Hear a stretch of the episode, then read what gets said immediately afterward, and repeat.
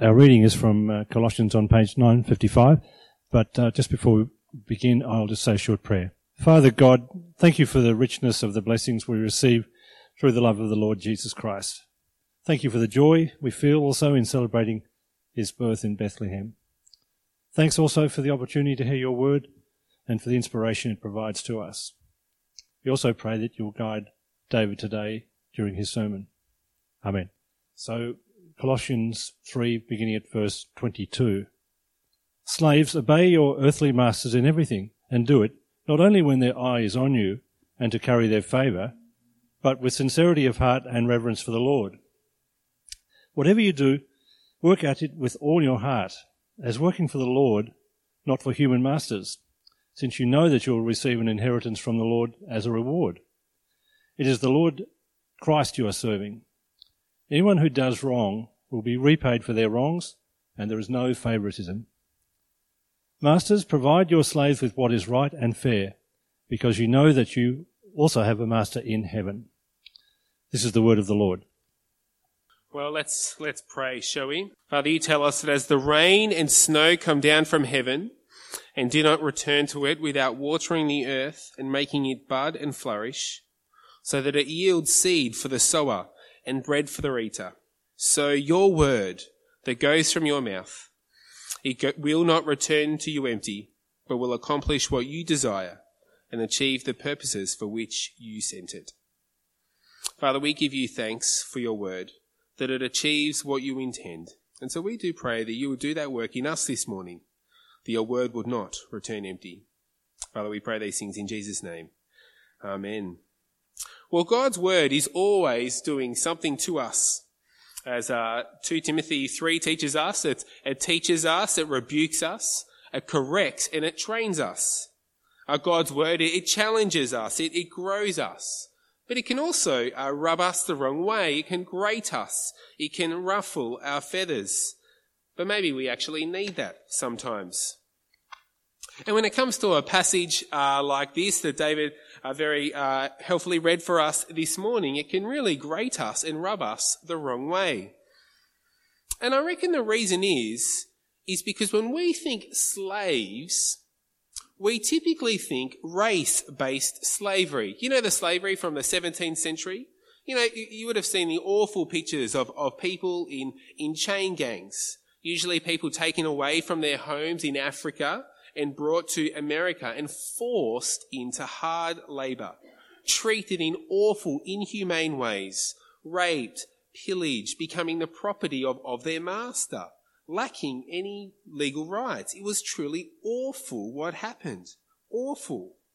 And so when we think slaves, we tend to think those kinds of slaves.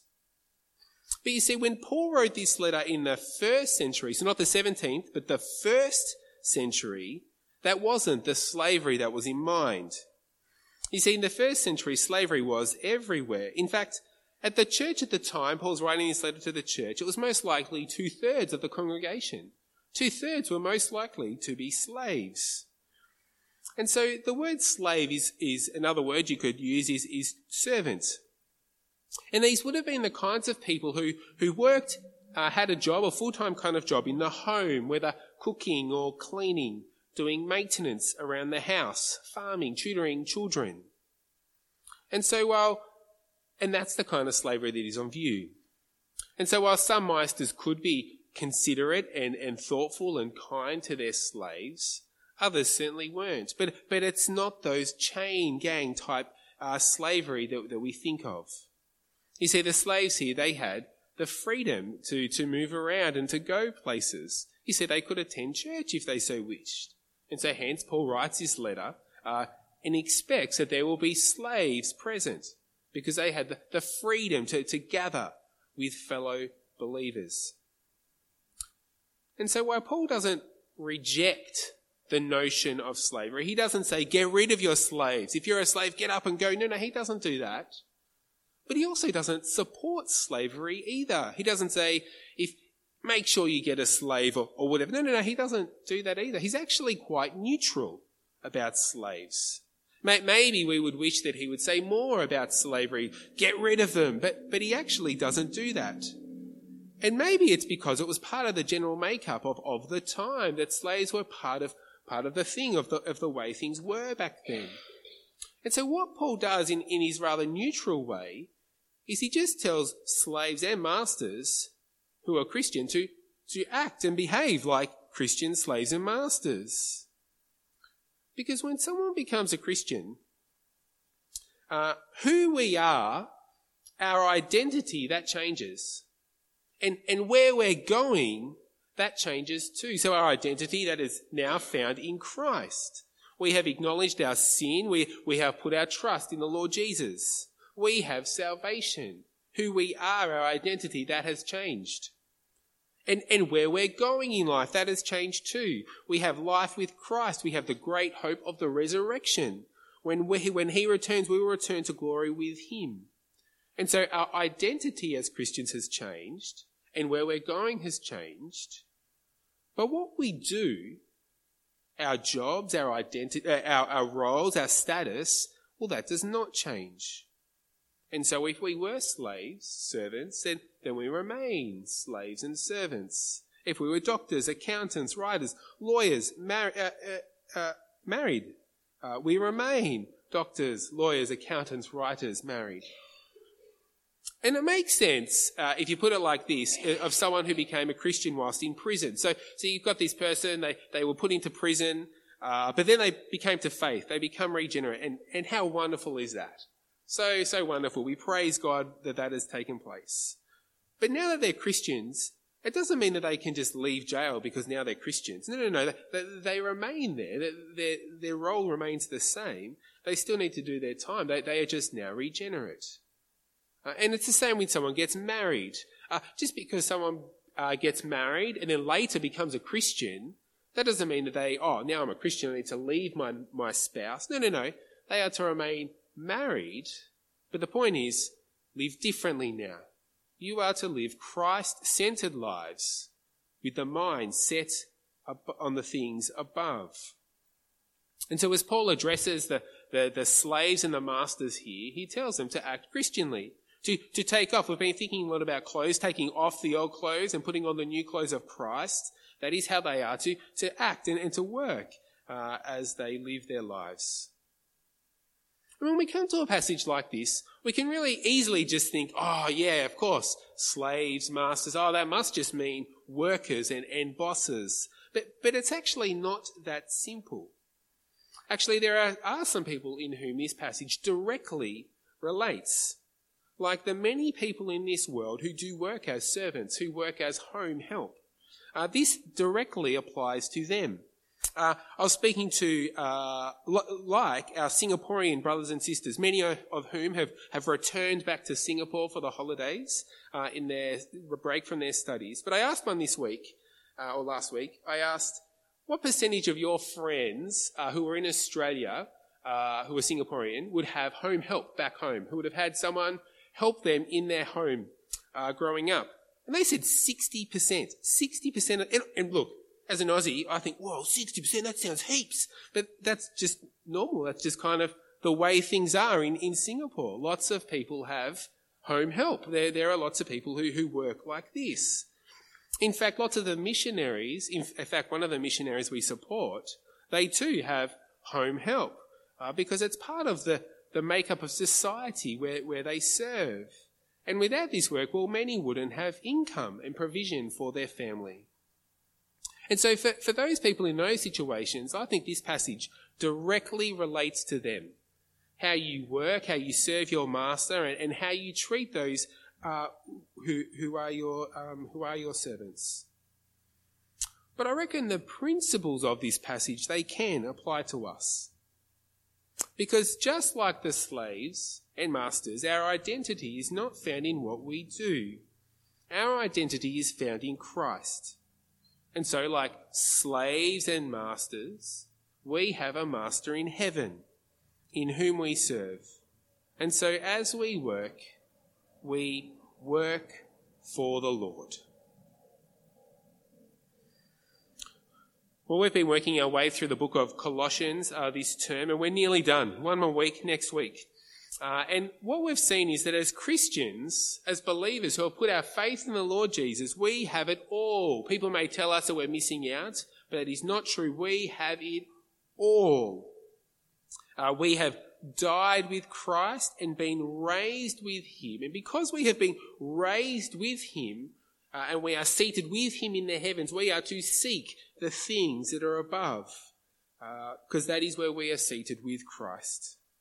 Uh, and we do that by taking off the old self, putting on the new self in relationships, in relationships with one another, in our relationships in the church, uh, in the home, and, and now in the workplace. You see, Paul has addressed the household, wives and husbands, children and parents and fathers, and now slaves and masters. And as Paul addresses the slaves, the servants, he he tells them that as Christians, they've been set free. They've been set free from the slavery of, of sin and death into a new life, into salvation. And so now they serve, they're slaves of the Lord Jesus, Romans 6 tells us. And so that now that they're free to serve the Lord, now they're free to serve the Lord in what they do day to day. They've been set free, verse 22, to obey their earthly masters uh, in everything. They are to obey their masters in everything. Verse 22, have a look there. Uh, and they're to do it not only when their eye is on you and to curry their favour. You see, slaves obey their masters not only when you're being watched, so that you look good or to, to curry their favor. That doesn't mean to make him a curry, like to butter him up with a butter chicken. No, no, no. It's to not people please. You know, working only when your boss or teacher's watching. But the second they kind of turn away, well, you just start mucking around. You check Facebook. You, you don't do work.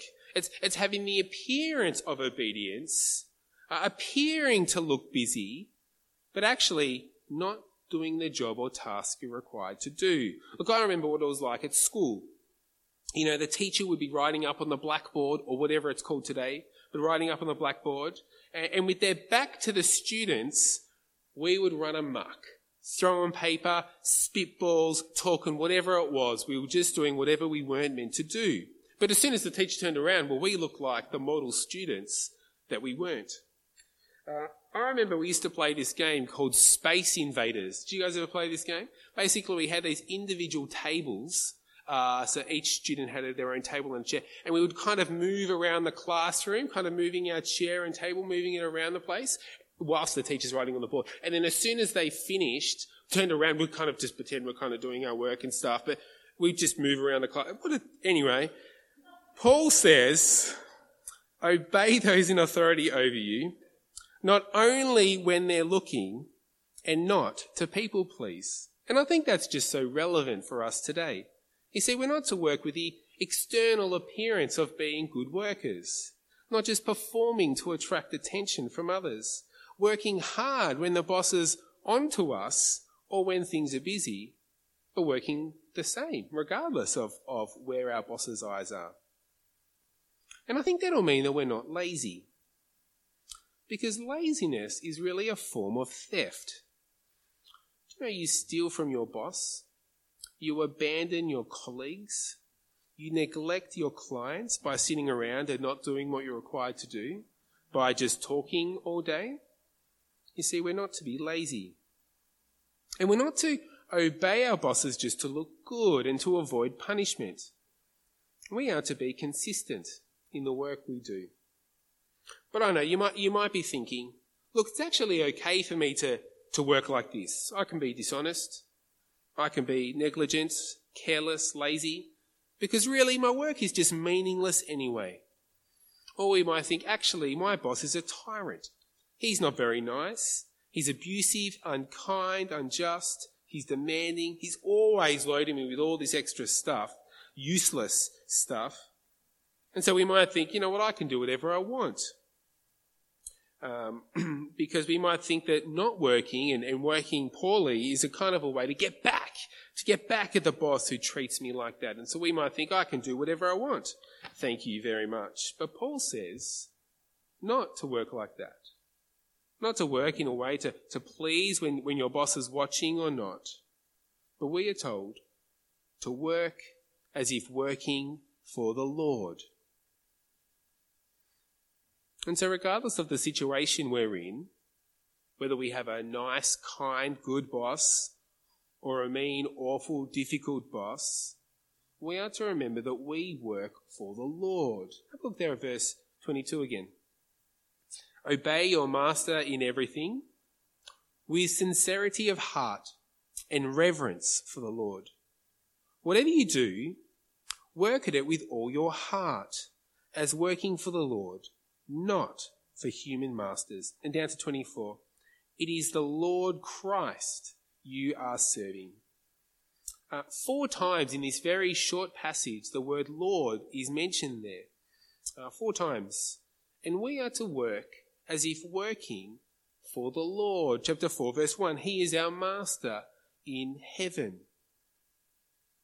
We are to work sincerely, verse 22, honestly, respectfully of, of those we work with, because we are working for the Lord with, with reverence, with fear of the Lord. Not just fear of what the boss will do to you, but fear in the Lord, knowing that God, He sees all. You see, we need to remember that we have two masters. We, we have our earthly master in the one that we see from day to day, but we also have a heavenly master, the one we don't see, the one we're actually working for. And so to obey those God has placed in authority over us and to obey our bosses, even when they get us to do something we don't want to do, without grumbling and gossiping about it. And of course, if they ask you to sin, well, of course, we, we, we say, no, we can't do that. So if your boss wants you to lie or, or cheat or break the law, say no. Uh, they can't get us to do that. Even if it means we lose our job, then so be it. But that shouldn't happen often. And if it does, well, maybe you're in the wrong job. Um, uh, and so maybe start looking elsewhere. But, but I think we are told here to, to do and, and to obey those in authority over us. We are to be good workers, knowing that God sees all that we do. And while we might be tempted to do a good job only when our boss is watching, we've got to remember that God's watching all the time. He sees all that we do. And we need to work well, even if it's unappreciated. Even if our boss, our spouse, our teacher, our supervisor, they disapprove, when we work well and work hard, you see, God sees it, and He appreciates the work we do for Him. We're to give wholehearted service in the workplace, in all situations, whether good or bad, regardless of what our boss is like, because our work is for the Lord, and how we work matters. It's kind of like Mary. Mary, she loves the Lord Jesus and she seeks to serve her, serve uh, him, Jesus, in her workplace. She's a really hard worker. She might not be the best worker in the office, but, but she's a hard worker. And she seeks to do the best that she can. And, and she's always trying to get better and improve. You see, Mary, she doesn't get caught up in the long gossip fueled conversations during work hours. She, she works hard and gets her work done on schedule. She's kind and, and thoughtful of others often, often helping others in, in, in their work. She, she wants to be a blessing to others. And, and when her boss treats her poorly and unkind for, uh, in, in, and unfair really, in heaping all this work on her just before she was about to leave, well, she just gets on with the work she's been given. And she doesn't badmouth her boss in gossip like others might do in that situation. And it's because of the way she works and the conversation she's intentionally had over lunch about Jesus that Mary's been able to explain to her colleagues uh, the way she works and why she does and proclaim Christ at the same time. And because of the way her life matches the, the, the, the message she proclaims, it's really led a number of her colleagues to, to want to investigate Jesus further. They've been impressed by her attitude and work ethic and really want to investigate the Lord she serves further. How amazing is that? Brothers and sisters, we can't make Christ famous and look good if our attitude to work stinks. If our attitude to work is the same as everyone else. You see, we've got to work differently because we are working for the Lord. And so whether it's a big or small job, whether it's simple or complex, we are to do our work as in serving for the Lord. He is the one we serve. He's the, and he's the best boss ever, isn't he? Perfectly just and fair. We want to work for him. And so if you're down to do a job, do, do the best you can. If it's chores around the house or, or study, give it your best. Or if you're unemployed, look hard for, for a job. If you're sick, rest well. It'll mean treating your customers fairly, not seeking to rip them off, being kind to your fellow workers, uh, helping them out when they need, even if it means they get promoted. It's to be honest with your boss and not to claim hours you haven't worked. You see, how we work, it really matters. We're to obey those in authority over us. And we do it knowing that God has placed them in authority over us. But we are actually working for our Master in heaven anyway.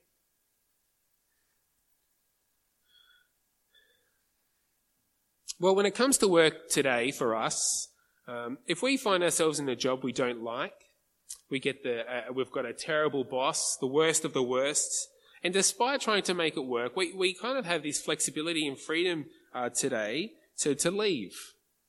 We have the freedom to, to leave and find a new job if we need to. But see, when Paul wrote to slaves, they didn't have this luxury. And we too might feel bound to our work especially if we're, say, bonded to a, to a scholarship and, and unable to buy ourselves out, or we're a student on a placement, we can feel bound. And so, so what, so as we work for the Lord, Paul reminds us that, that we work for Him regardless of the situation, knowing, verse 24, have a look there, you know that you will receive an inheritance from the Lord as a reward. See, those who work for the Lord, will receive an inheritance from the Lord. We first heard about this inheritance back in chapter 1. Do you remember? The inheritance that is to come when, when Jesus returns in glory. The inheritance for, for all of God's holy people. That is the resurrection, the new life, eternal life with Jesus. And so, even if we are treated poorly by those in authority over us, we are underpaid, exploited, used, spat out, Paul reminds them that good will come. There is the great inheritance with all the saints, that great resurrection day, which we can look forward to, where we will be rewarded for our good work. And we have to remember, God knows the way that you have been treated, because He knows and He sees all. And we're given this great comfort and warning a comfort and warning in verse 25. Have a look there. Anyone who does wrong will be repaid for their wrongs, and there is no favoritism. You see, God sees it all. He will repay wrongdoing. He won't show favoritism. All wrongdoing will be repaid. And I think it's a comfort and a warning because he knows when we do the wrong thing. When we are dodgy, when we cheat the system, when we're not working hard. But it is a great comfort too when, when, because he knows the way that we have been wronged, treated poorly, underpaid, whatever it might be, because our reward is in heaven. And because of that, we're able to put up with this treatment. I reckon what would have been really surprising to the people who received this letter uh, uh, the, as the very first recipients wouldn't have been the instruction to the slaves. I reckon it would have been the instruction to the masters. Because Paul doesn't just address the slaves, but he now turns to the masters, to, to those among us who, who lead and, and manage other people, to the bosses among us. And Paul wants them, he wants us to remember, particularly those in those leadership positions, that we too have a master in heaven and that we are accountable to him. Have a look there at chapter 4, verse 1. Masters, provide your slaves with what is right and fair, because you know that you also have a master in heaven. You see, masters are to be Christ like. They are to seek the things that are above in how they treat slaves, staff, employees, those under them. And the reason, well, they have a master in heaven. And how has God treated the bosses, the CEOs, the managers among us? Well, He has been gracious and kind and treated us fairly. And so that is how we are to treat those who are under us. And so, as those who are accountable to the Lord, those in authority among us, we are to treat those under us fairly and right. Treat your staff in a godly manner. Be godly in the way you treat your staff. Be like Christ in the way he treats you. And so let me encourage you to seek to preserve, preserve dignity, fairness, and respect of those under you. Avoid treating people as disposable property. And so pay the staff the owe wages. Don't milk them for every penny. Don't overwork your staff and encourage workaholism. Look after them. Listen to them. Care for them. Be kind and, and praise your staff when they do good things. I heard this great story recently uh, about this guy who was so impressed with his Macca's coffee I can tell you now, this guy obviously wasn't from Melbourne. Um, I can't think of many people who would be impressed. No, I'm kidding. But um, anyhow, he was so impressed with his Macca's coffee uh, and the service he'd received that he rang up. He rang up Macca's head office and told them and said, "These staff have done an amazing job in making me this coffee today." Uh, and the head office, they rang the, the store managers, and the store managers praised their staff uh, who the, these particular staff who made this coffee, and they were like, "Oh man, whoa, this is amazing, whoa!" And I think that story they were so starved of being praised by their managers, they they, they were so shocked by this by this kind of happening. It's it's sad to, to hear that that there is starvation of, of people being praised and encouraged in the workplace. And so let me encourage you to, to, to do that. As Paul addresses the masters and the, and the, and the bosses, Paul demands of them what no slave or employee can claim. Paul says, treat your staff well. Look after them because you are accountable to God.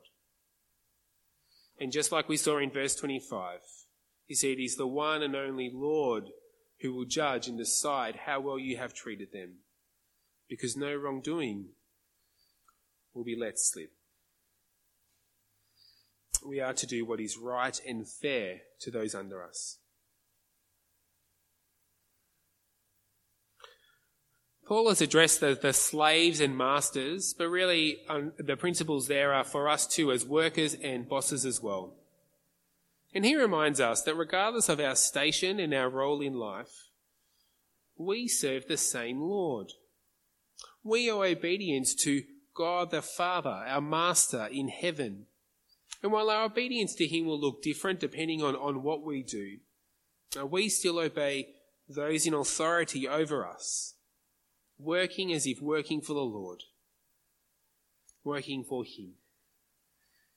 But that's really hard work. And so let's, um, let's ask God for His help now to, to do that. Let's pray.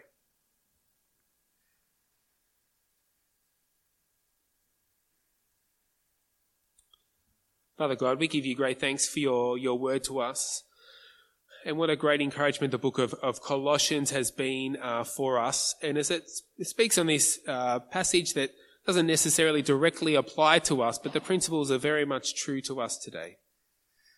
Father, we do pray, particularly for those of us who are, uh, workers, employees, that you would so help us to obey those in authority over us. Uh, that we would not do it in just a way to, to look good and impressive and to just uh, to people please, but that we would be consistent in our work at all times, knowing that we serve you as we work, that we are working for the Lord.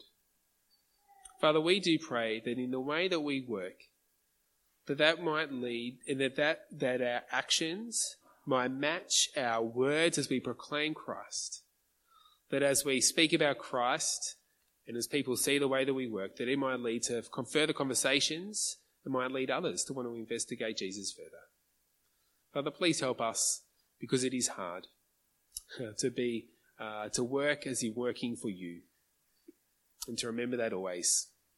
Father, we pray these things in Jesus' name. Amen.